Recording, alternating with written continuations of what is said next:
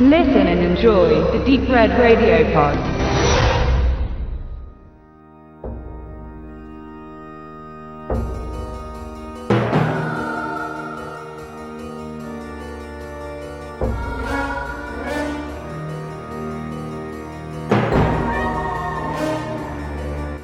Okay, jetzt kommen wir zu Geschichten aus der Gruft.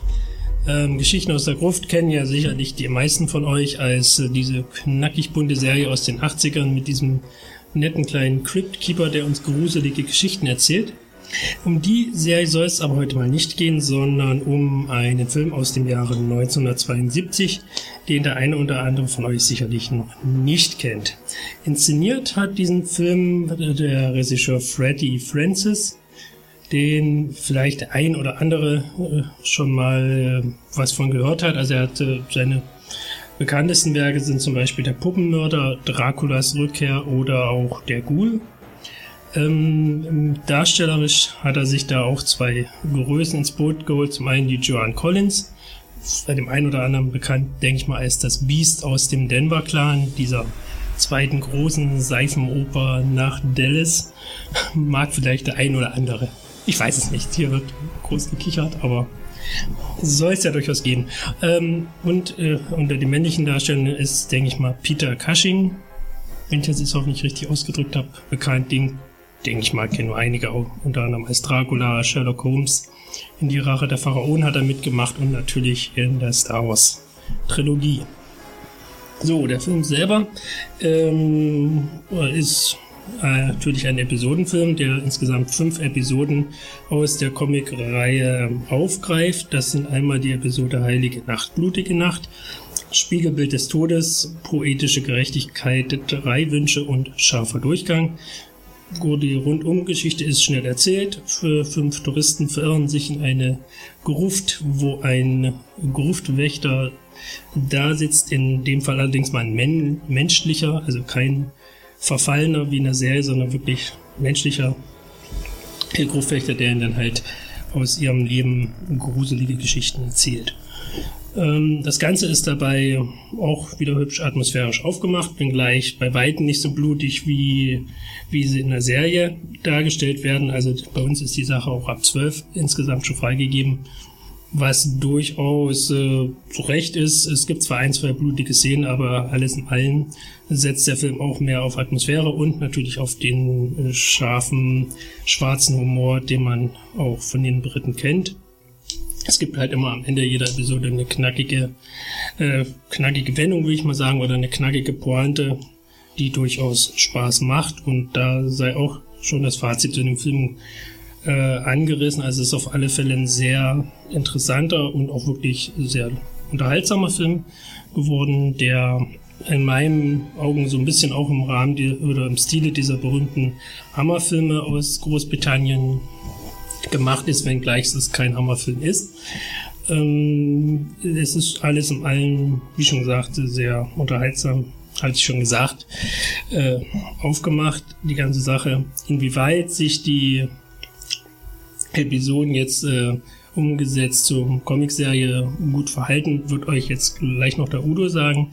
Ich kann den Film aber auf alle Fälle nur jedem ans Herz legen, der viel Spaß auch schon an der Serie hatte.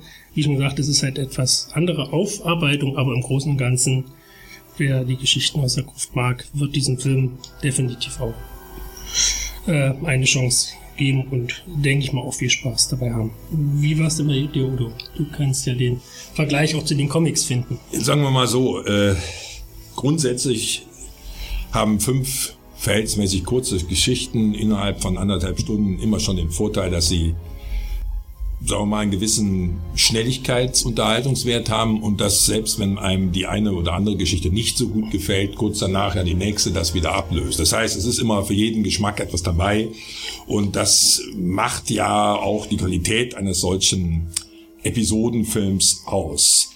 Fakt ist natürlich auch, dass die Comics natürlich eine ähnliche Funktion hatten diese hatten in der Regel eine Länge von acht oder sieben Seiten, je nachdem, ob es die erste oder eine der letzteren Geschichten innerhalb der Hefte waren. Man kann das, wenn man das, die alle fünf Geschichten haben einen eine Originalvorlage. Es gibt sie alle als Comic. Man hat sie also ganz klar am Comic orientiert.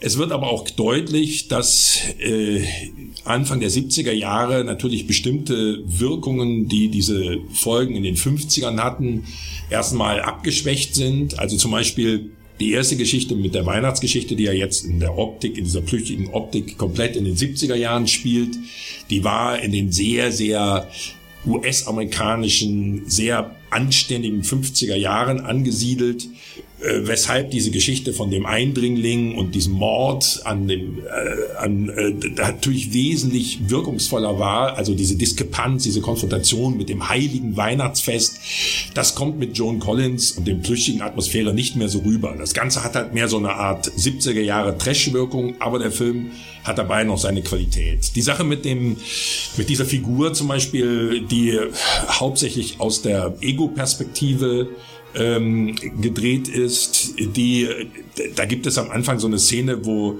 er dann sieht, äh, wie also er will seine Frau betrügen oder will sie verlassen, er hat dann eine andere und so weiter. Das ist halt um es mal so deutlich auszudrücken, eine Abschwächung des Effekts. Das gibt es im, im Comic gar nicht. Hier wird wieder so eine Art Bestrafungssituation aufgebaut, halt, dass derjenige, der promiskuitiv ist oder der zum Betrüger wird, hinterher bestraft wird. Das hatten die Comics teilweise gar nicht notwendig, weshalb sie auch aus meiner Sicht erschreckender waren. Also ich will das jetzt gar nicht bis ins weit in, ins alle die die die die Comics hatten durchaus einen gewissen gesellschaftskritischen Gestus. Das war auch gewollt.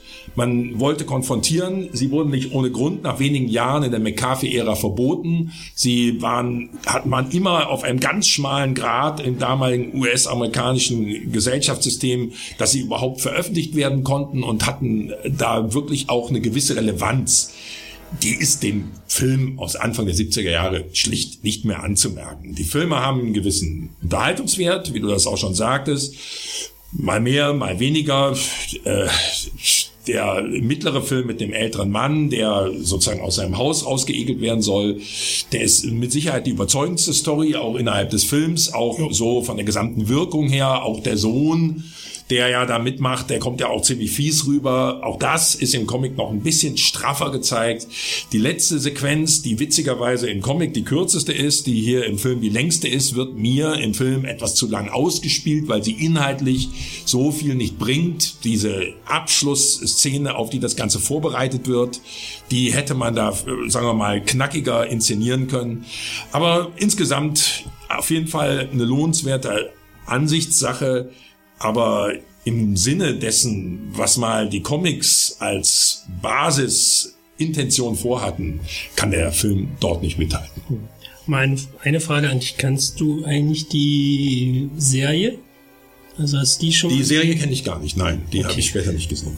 Okay, müsste vielleicht auch mal anschauen, weil ich würde auf der, dir auf alle Fälle zustimmen. Also wie gesagt, die Comics selber kenne ich nicht, glaub das aber durchaus, was du sagst, aber die Serie ist da eigentlich noch ein Knacken. Kann, äh, kann schon sein. Ich, ich spreche jetzt, kann jetzt wirklich in dem Fall nur zu diesem Film und auch nur zu diesen fünf Geschichten, zu denen ich mir die Original-Comics nochmal herausgesucht habe. Da kann ich nur diesen Vergleich jetzt konkret herstellen. Alles andere wäre jetzt äh, spekulativ. Wollte ich auch bloß hm. einen Raum werfen. Also wer auch gerne vergleichen will, die Folge Heilige Nacht, Blutige Nacht ist, ist auch in der Serie, wird vielen, äh, denke ich mal, bekannt sein. Also direkt in der ersten Staffel, ich glaube sogar die, direkt die erste Folge ist das, also die erste oder die zweite Folge der ersten Staffel, da wird auch dieser Comic aufgegriffen, wird aber da im Rahmen wirklich von einer richtigen Splatter-Geschichte bearbeitet, ist also wahrscheinlich von den Comics wirklich noch weiter entfernt als hier im Film. Kurze Information noch an euch. Ähm, wir haben leider kein Verlosungsmaterial, was diesen Film angeht, was sehr schade ist, weil die äh, Veröffentlichung von Anolis im Rahmen der British Splatter Classics Reihe doch sehr gelungen ist. Ähm, wie schon gesagt, ist ab 12. Werdet ihr im Laden leider trotzdem nicht finden, weil Anolis, warum auch immer, die Kennzeichnung nicht durchgeführt hat, draußen auf den Cover. Also man sieht die Freigabe nur, wenn man es aufmacht, was natürlich nicht wirklich Sinn und Zweck der Sache ist. Nichtsdestotrotz, wer das in die Hände kriegt, auf alle Fälle mitnehmen, weil sehr schöne Aufmachung, sehr gute Qualität des Ganzen und auch wirklich sehr informative Extras mit drauf sind.